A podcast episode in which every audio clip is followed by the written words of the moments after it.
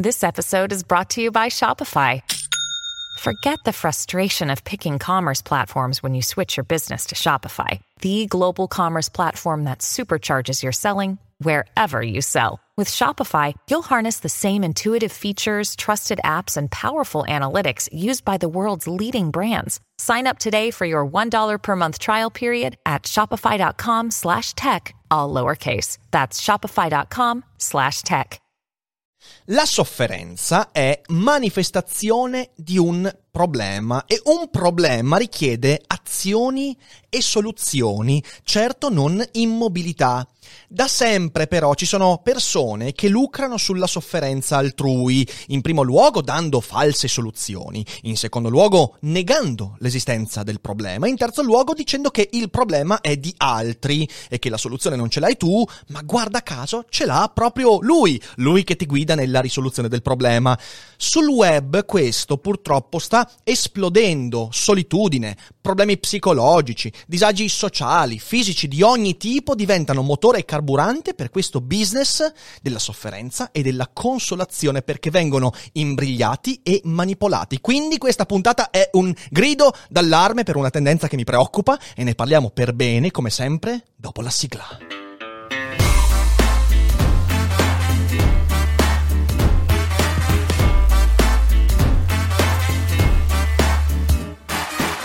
Sei su Daily Cogito, il podcast di Rick Dufer. E chi non lo ascolta è cibo per gli zombie. Religioni, guru, guide spirituali, persone che hanno la soluzione che tu non puoi vedere, ma che loro conoscono e quindi devi seguirli e quindi ti trovi a vivere la vita di qualcun altro. Questo è un grave problema dei nostri tempi e dei nostri giorni, un problema da sempre, ma ripeto, i meccanismi di internet l'hanno forse fatto esplodere. Ora dobbiamo capire una cosa, una cosa che fa parte dell'animo di tutti noi. Se soffri, l'ultima cosa che vuoi sentirti dire è dipende da te, perché questo può essere victim blaming, può essere legato a delle eh, deformazioni nell'interpretazione della vita e può creare grave depressione. Però le cose non sono così semplici, non è che basta togliere quella parolina lì, dipende da te e tutto va a posto. In realtà no.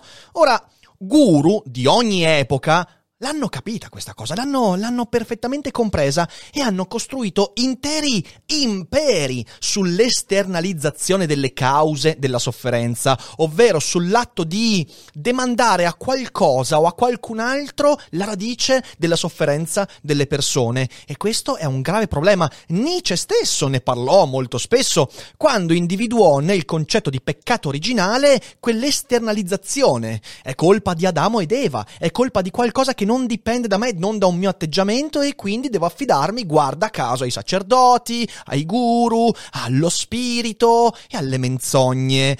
E questo porta, secondo Nietzsche, alla morale degli schiavi. Gli schiavi sono colpevoli di parte della loro sofferenza e poi sono anche manipolati e vengono convinti che la soluzione non sia in questa vita ma in un'altra e quell'altra vita ovviamente non è conosciuta da loro ma dai sacerdoti, dai guru e via dicendo. È un meccanismo che, eh, che, che, che pervade il mondo da sempre. È il meccanismo delle sette, appunto dei guru, delle guide spirituali e via dicendo. E questo è un grave problema. Ora, è evidente e manifesto che la sofferenza non è monolitica, è caleidoscopica, il che significa che quando soffro alcune radici della sofferenza dipendono da altri, da situazioni esterne, è evidente che è così, ma alcune radici di questa sofferenza dipendono o potrebbero dipendere anche da me, da un mio atteggiamento. Ed è fondamentale, eh, come ci insegna la filosofia e lo stoicismo, prima che diventassero questa, questa tendenza a voler cambiare il mondo, i filosofi a un certo punto si sono detti voglio cambiare il mondo e hanno fatto un sacco di danni, no, quando i filosofi erano ancora persone serie dicevano è vero che la sofferenza è caleidoscopica e l'infelicità ha varie cause, ma tu, usando il tuo pensiero, devi individuare ciò su cui puoi agire, quelle poche cose su cui hai potere e che venendo modificate magari possono migliorare la tua situazione. In secondo luogo, tu devi trovare il giusto contesto. Il contesto giusto per te, cioè il contesto fatto di persone, situazioni, discorsi, saperi, ambienti, atmosfere che si confanno a quello che sei e che migliorano la tua situazione, perché la sofferenza spesso dipende dal fatto che sei nel contesto che è sbagliato per te, molto semplicemente. Ecco, chi sfrutta la sofferenza altrui non vuole queste due cose, non le vuole in primo luogo perché ti dice guarda che il nemico è diverso, sta lontano e soltanto io l'ho capito e ci posso arrivare e quindi affiliati a me. In secondo luogo, il tuo contesto devo diventare io non andartene e questo porta a un immobilismo ed è un meccanismo perverso. Ora, il web, purtroppo, e sapete quanto io sia un positivista del web, quando, quando, io veda in internet un'opportunità straordinaria, però internet sta venendo usato in modi molto sbagliati secondo me, dicevo il web rappresenta l'occasione perfetta per far esplodere questo meccanismo perché? Beh, perché su internet tu trovi intanto una possibilità di aggregazione senza precedenti, puoi mettere insieme una quantità inverosimile di persone, talmente tante persone che sono soltanto finora le chiese hanno saputo far fare le stesse cose a milioni di persone, quindi i riti, le celebrazioni, le convenzioni, i discorsi. Però in realtà neanche quelle sono arrivate alla capacità di aggregazione attuale che il web ci dà. In secondo luogo, perché il web ti dà quella che io chiamo l'illusione della vicinanza, cioè molto spesso, come vedremo, soprattutto in alcuni ambienti, ti fa sentire in intima connessione con il guru, la guida, la persona che imbriglia la tua sofferenza e ti dà l'illusione che ci sia un rapporto intimo di amicizia o ancora di più e questo è gravissimo, soprattutto quando la gente poi ci marcia. In terzo luogo, il web ti dà l'illusione del dinamismo, cioè tu guardando un sacco di notifiche, cambiando ambiente, scrivendo, esprimendoti e via dicendo e facendo e segnalando e denunciando, incazzando ti sembra di essere molto dinamico e invece non stai facendo un cazzo perché sei lì col tuo culo sul divano e stai facendo la muffa mentre ti illudi di star facendo la maratona. Nessuna maratona, mi spiace. Questi tre elementi, aggregazione come non mai, illusione della vicinanza, illusione del dinamismo, portano ad una bomba a orologeria che alcuni sanno innescare come si deve. Ora, il motivo per il quale durante il Covid il web è diventato un posto meno vivibile è proprio dovuto a questa concomitanza di concause che hanno portato a un'esplosione emotiva degli ambienti sociali. Intanto, la sofferenza è cresciuta, sia la sofferenza di chi già soffriva, voglio dire eh, chi aveva già dei disagi durante il periodo Covid a causa dell'isolamento, a causa della lontananza dalle persone, dalle famiglie, dagli affetti, ha sofferto di più e c'erano persone che magari non soffrivano, che hanno vissuto di merda questo momento e quindi hanno aumentato e sono entrate nel campo della sofferenza ingestibile. Quindi si sono riversate tante persone che soffrivano di più o soffrivano per la prima volta veramente. In secondo luogo, quindi tanti sofferenti entrano sul web, persone che magari prima per vari motivi, perché magari erano timide, perché magari l'ambiente internetiano non era adatto al loro disagio, perché magari erano fragili, durante il Covid hanno trovato sfogo soltanto lì. Lo ribadisco, questo è importante perché prima del Covid e dell'isolamento, magari tante persone che avevano delle alternative non mettevano naso sui social network sapendo magari di essere timide, fragili, vi dicendo, e poi dovendo stare chiuse in casa sono entrate nei social facendosi dei danni inenarrabili. Perché? Perché? Perché sono ambienti molto particolari. In terzo luogo, il bisogno di trovare nemici.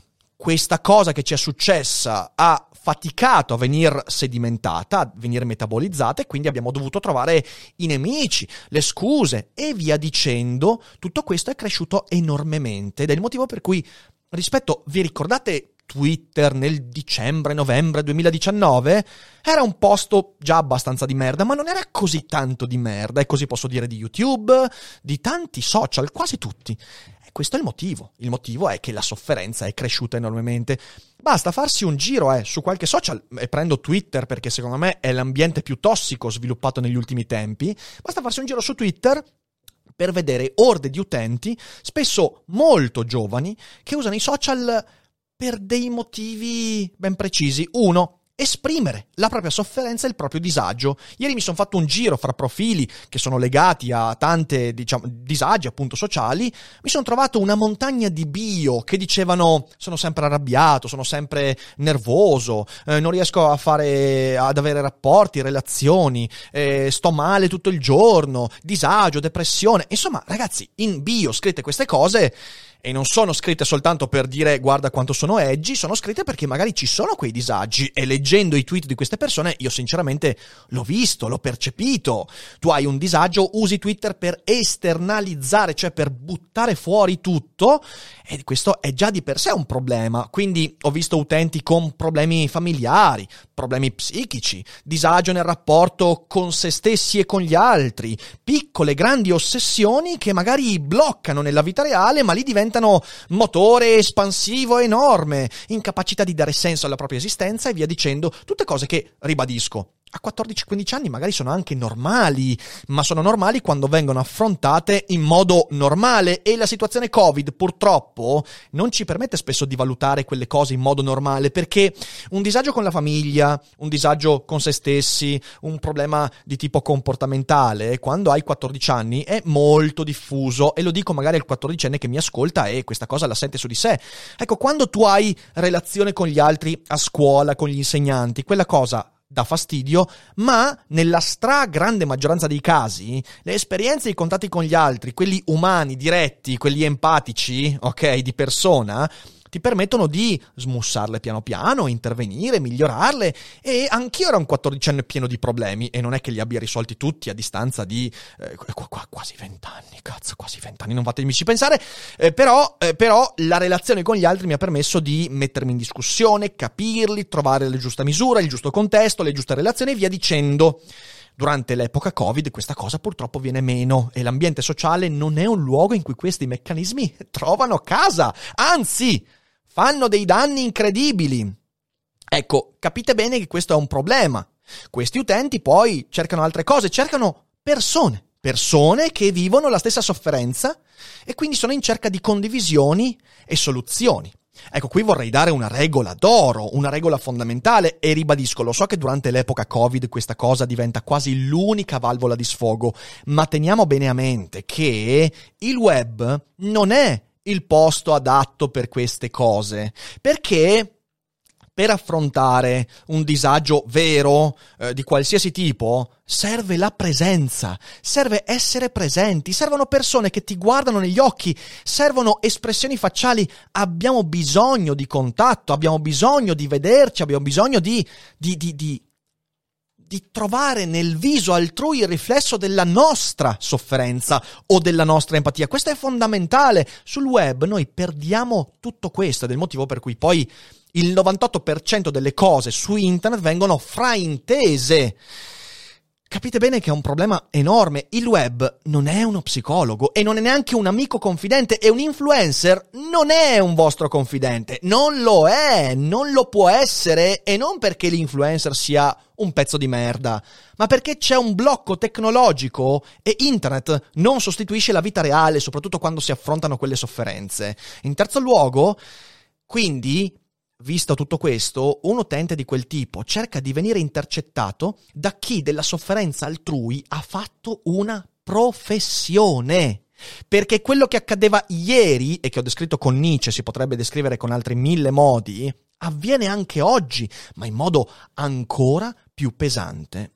Ora, l'esistenza di una sofferenza di qualunque genere richiede azione, non attesa o peggio l'arrivo di un salvatore. Nessuno può salvarci, tutti possono darci degli ottimi strumenti per intervenire su noi stessi e per metterci in azione.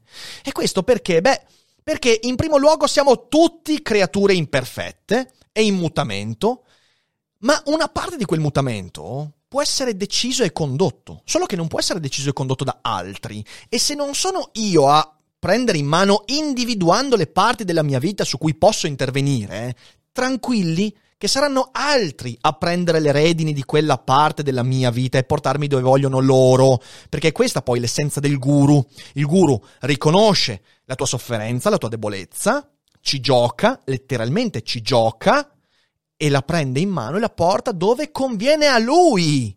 E non si può accettare questa cosa qua. Bisogna rendersi conto che siamo creature imperfette che devono cambiare sempre a 12, a 30, a 60 anni parti della propria vita, perché non siamo mai perfetti, siamo, siamo sempre insufficienti, ma non perché dovremmo vergognarci di noi, ma perché siamo incompleti, cambiamo, cambia il mondo che ci circonda, cambiamo noi che siamo esseri limitati, se non abbiamo la forza di guardare come cambiamo e di prendere in mano quei pochi piccoli eh, aspetti della vita che possiamo manipolare noi consapevolmente, allora siamo preda degli altri.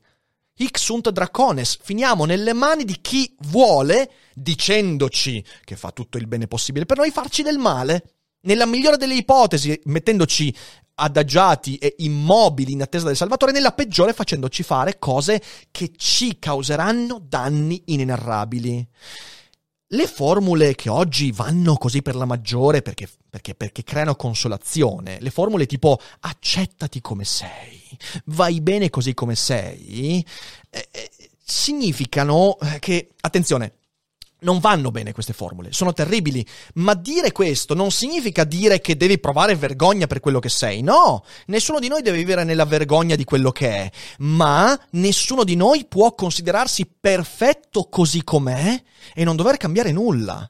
Non importa chi sei, cosa fai, come ti comporti, che tipo di individuo sei, dovrai sempre interpretare i tuoi cambiamenti e avere il coraggio di cambiare direzione laddove ti accorgi che la tua vita ti porta alla miseria e all'infelicità. E se qualcuno ti dice no, no, non devi vergognarti di quello che sei, vai bene così come sei, ti sta facendo del male, ti sta facendo del male perché ti sta convincendo di poterti adagiare e non mutare nulla. Fidati, quella persona ti farà mutare come lei vuole perché il suo capitale psicologico sulla tua esistenza sarà forte e riuscirà quindi a manipolarti. È un meccanismo basilare della manipolazione, individua la debolezza, cerca di esternalizzare, quindi non dire a quella persona che deve fare qualcosa per intervenire su quella debolezza, su quella sofferenza, e una volta che l'hai convinta a non fare nulla, fai tu al posto suo. È la prima regola di tutte quelle sette, da Scientology alle sette religiose, funzionano così. E così come funzionano là, funzionano anche sul web. Non fidatevi di chi vi dice accettati così come sei. Se uno ti dice non provare vergogna per quello che sei, Grazie al cazzo. Certo, se tu ti vergogni di quello che sei, è un problema di nuovo su cui tu devi intervenire, ok? Ma se qualcuno ti dice accettati per come sei, non ascoltare chi ti dice che devi cambiare, non seguitelo. Non va bene, è sbagliato, vi farete male. Alla fine dei conti, affrontare la sofferenza significa individuare quel poco su cui posso agire e accettare il resto, certo, perché ci sono tante cose su cui non ho il mio patrocinio e quindi che io subirò, ma ci sono delle cose piccole che venendo interpretate attivamente da me, mi possono fare molto bene, trascinarmi fuori da un contesto di sofferenza. Ci sono persone che non possono farlo. Noi possiamo farlo quasi sempre e questo è importante. E com'è che si fa questo? Beh, fornendosi di strumenti di autocritica.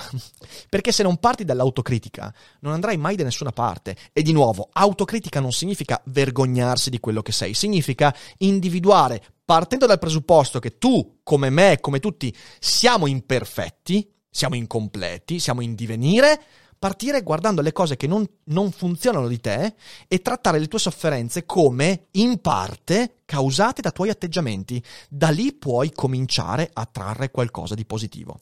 E invece, invece di tutto questo, se ne vedono di tutti i colori. Io in questi giorni mi sono fatto un po' un giro eh, su vari siti, vari social, e mi sono trovato di fronte a ragazze molto giovani che parlano di violenze familiari, e al posto di trovare qualcuno che dà loro la spinta per denunciare quelle situazioni, per andarsene, per trovare il coraggio e il contesto in cui esprimere quelle cose, no, seguono chi dice men are trash, tutta la colpa è degli uomini ed è colpa del patriarcato e metteteci il nemico immaginario di cui volete trovare, a cui volete attribuire questa causa. Quindi il capitalismo, il patriarcato, gli uomini e via dicendo. Questo è un ottimo modo per esternalizzare. In realtà una persona in una situazione familiare difficile deve trovare i collegamenti e gli appigli per per riuscire ad esprimere quella cosa, a denunciare quella cosa. Il problema è il suo nucleo familiare, il problema non è il mondo e via dicendo. Anche perché una persona che vive una sofferenza familiare, beh, se viene convinta che il problema è il patriarcato, il problema sono gli uomini, gli si sta causando qualcosa di terrificante, svilupperà una idiosincrasia terribile nei confronti di persone che magari potevano anche aiutarla, perché sì, Trovare anche l'uomo giusto è un ottimo modo per una persona che vive una violenza familiare di uscire da quel contesto. E quindi, no, Maynard Trash, no, patriarcato, no, non nemici immaginari, appigli per trovare le parole, il contesto le persone il coraggio e uscirsene da quell'ambiente, esprimere ciò che si vive in quell'ambiente. Questo è quello che significa affrontare quel problema e quella sofferenza. Ho visto uomini incapaci di avere un sano rapporto con l'altro sesso e invece di chiedere supporto psicologico, invece di costruirsi e trovare un ambiente in cui parlare di quel disagio, in cui affrontare quel disagio che è un problema proprio, non degli altri, eh, arrivano ed entrano nei circoli di MRA, quindi Man Rights Activist, che invece convincono che il problema è la donna, perché la donna eh, se ne approfitta, la donna mh, mm, è sempre meschina, la donna è sinistra e via dicendo, e quindi non risolvono nulla, oppure, peggio ancora, finiscono su siti di OnlyFans, che sono business i quali lucrano sulla solitudine, sulla auto-incomprensione, per Peraltro, giocando, eh, OnlyFans ha questo problema, dovremmo anche affrontarlo in modo molto molto specifico un giorno, ha il problema che non è come Pornhub o siti dove finisci per vedere contenuti erotici o via dicendo. No, OnlyFans ti propone quei contenuti, ma ti dà quella che dicevo prima, l'illusione della vicinanza, della confidenza. Su OnlyFans tu sviluppi, nutri veramente una solitudine che si convince, consolandosi di avere un rapporto speciale con quella bellissima ragazza. Porca miseria, che foto straordinarie! E guardate, ora sono meno solo. E invece no, sei solo e stai sviluppando una misoginia, stai sviluppando un problema psicologico, stai sviluppando delle cose che ti danneggeranno enormemente. Questo è un problema enorme che va a eh, allacciarsi a tutto il discorso sul guru, sulle facili soluzioni. Ho visto persone che perdono il lavoro e perdendo il lavoro iniziano a seguire influencer, i quali, vivendo di Amazon, di YouTube, di Google e di capitalismo, continuano a dire che il problema di chi perde il lavoro oggi è Amazon, è il capitalismo, è il neoliberismo, di nuovo nemici che queste persone non possono toccare, nemici lontani che guarda caso l'influencer può denunciare come un eroe del nostro tempo e tirare fuori dall'ingiustizia, invece no, perché quell'influencer continua a vivere di Amazon, continua a vivere di Google, continua a vivere di advertise e via dicendo, reiterando un meccanismo che lui stesso denuncia come malvagio. Capite che è fuori di testa? È in realtà una persona che perde il lavoro, certo è una tragedia, certo può dipendere e spesso dipende da cose su cui tu non hai potere, ma il modo per affrontare quella sofferenza non è dire alle persone eh, il problema di quello che hai vissuto è là fuori, è distante, mi spiace, non devi fare nulla, devi soltanto guardare me, condividermi, mettere mi piace e magari entrare nel mio Patreon, che è un'azienda che ovviamente non lucra. E...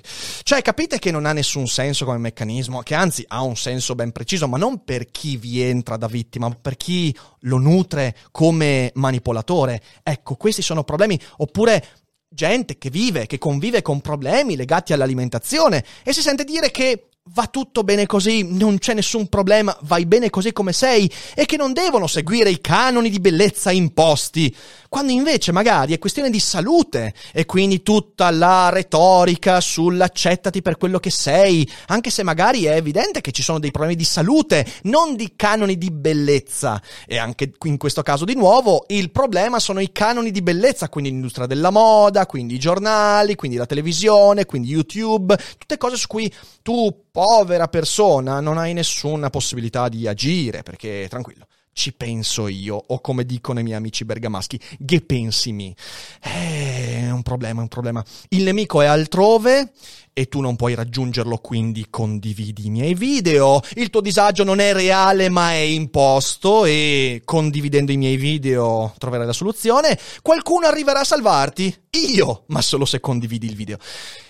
È una retorica da strapazzo, è una retorica da strapazzo. I salvatori influencer, i salvatori guru, i salvatori comunicatori del mondo che vogliono salvarci da questo mostro Moloch che ci divorerà tutti, quando invece c'è solo una cosa da dire. Hai un problema, stai soffrendo, prima di tutto cerca di individuare i punti sulla tua vita su cui puoi agire e com'è che lo raggiungi quello? Parlandone con qualcuno vicino a te, un familiare, un amico un tuo collega, eh, uno psicologo. Questo non il web. Il web ha altre funzioni. Ha una funzione aggregatrice, ma per condividere interessi, non per risolvere problemi psicologici, familiari o via dicendo. No, il web non serve a questo, signore e signori. Solo che i guru, i salvatori della patria, usano il web proprio per questo e purtroppo fanno business sulla sofferenza. Ecco, il web sta diventando una fabbrica di consolazione che convince molti di un'idea malsana se soffri è colpa di altri. Di nuovo lo voglio ripetere perché io non voglio venire a, se- a vedere sotto i commenti qualcuno che dice ah, ma, ma Rick ma la fai. No, di nuovo è anche colpa di altri. La sofferenza è sempre proteiforme, arriva da molte cose, ma se uno vuole aiutarti davvero ti dice dov'è che puoi agire ed è ovvio. Se quella persona ti conosce può darti due dritte, ma se uno che ha prodotto un video che va bene per 350.000 persone, come cazzo fa a dirti dove puoi agire? Come fa? Non può!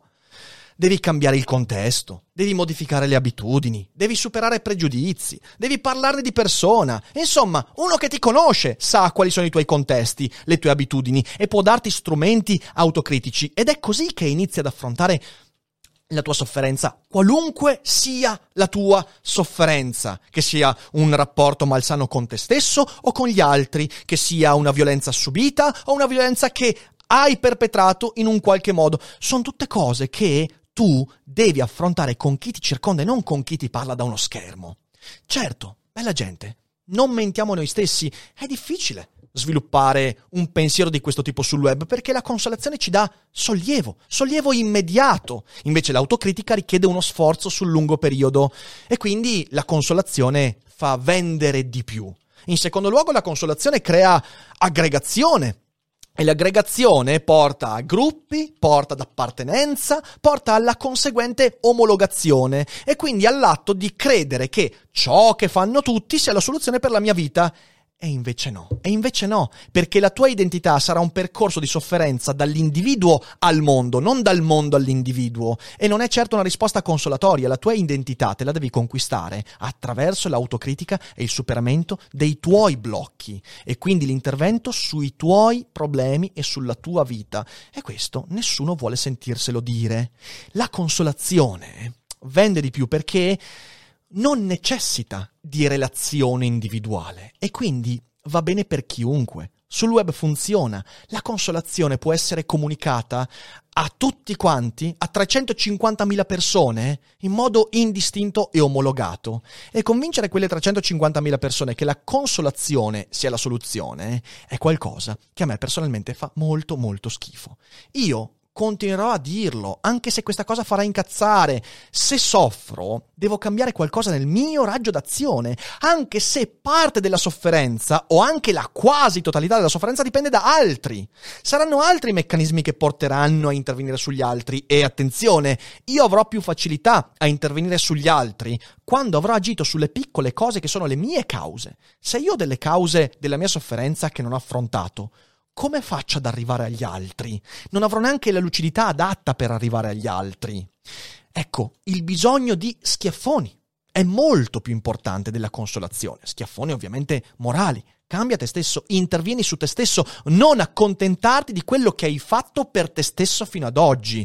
Altro che consolazione. Nessun influencer potrà aiutarvi, né io né altri. Il ruolo degli influencer è qualcos'altro. È, nella migliore delle ipotesi, intrattenere, farvi passare del tempo, possibilmente usando un po' il cervello. Quando ci si riesce, fornire di qualche strumento utile per l'autocritica. Ma mai e poi mai un influencer sarà un vostro amico che vi aiuta a, soffer- a superare una sofferenza. Questo non avverrà mai. può, nella migliore delle ipotesi, essere una, un aggregatore che vi fa incontrare nella vita reale qualcuno che può darvi una mano, che conoscendovi capisce quali sono i punti su cui voi potete intervenire per affrontare un problema. Altrimenti il resto è fuffa. Ok, spero di aver detto le cose per bene, spero che le abbiate capite, spero di non essermi impappinato o di non venir frainteso e spero che questo discorso sia utile non per farvi sentire miei amici. Raga, mi guardate se va bene una volta a settimana, ci scambiamo quando va proprio bene qualche messaggio su Telegram o Instagram. Io non vi conosco e voi non conoscete me. Se cercate salvezza da una persona attraverso uno schermo, forse quello è il primo punto che dovete affrontare per migliorare la vostra sofferenza. Io ve lo dico, eh, ve lo dico, quello è un fraintendimento grosso. Ma quello che potete fare voi ovviamente è, se siete in live, non andarvene, adesso in chat leggiamo qualche messaggio e ne discutiamo anche insieme a Federico. E potete condividere tranquillamente la puntata, magari facendola arrivare a chi sapete vivere un momento di sofferenza e che magari è stato irretito nelle spire di qualche guru o di un sito di OnlyFans o di qualsiasi altra cosa che l'ha convinto che la, soff- che la salvezza sta lì e magari dirgli Uh, comincia da qui, comincia, da, comincia a non ascoltare più chi ti dà le soluzioni facili e chi ti consola per la tua sofferenza e poi da lì si comincia a costruire. Quindi spero che questo video sia una buona pars destruence, la pars costruence mi spiace, tocca a voi. Condividete, fate crescere la community, noi ci rivediamo con i prossimi Daily Cogito, ci aspetta una settimana spettacolare con tanti ospiti e non dimenticate mai che non è tutta noia ciò che pensa, tutta noia, ma cosa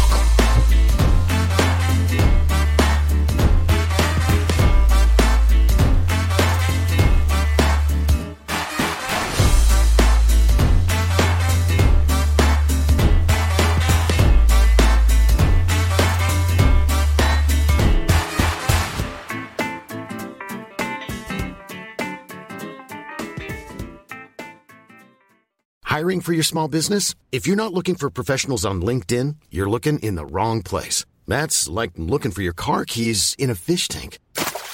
LinkedIn helps you hire professionals you can't find anywhere else, even those who aren't actively searching for a new job but might be open to the perfect role. In a given month, over 70% of LinkedIn users don't even visit other leading job sites. So start looking in the right place. With LinkedIn, you can hire professionals like a professional. Post your free job on linkedin.com slash people today.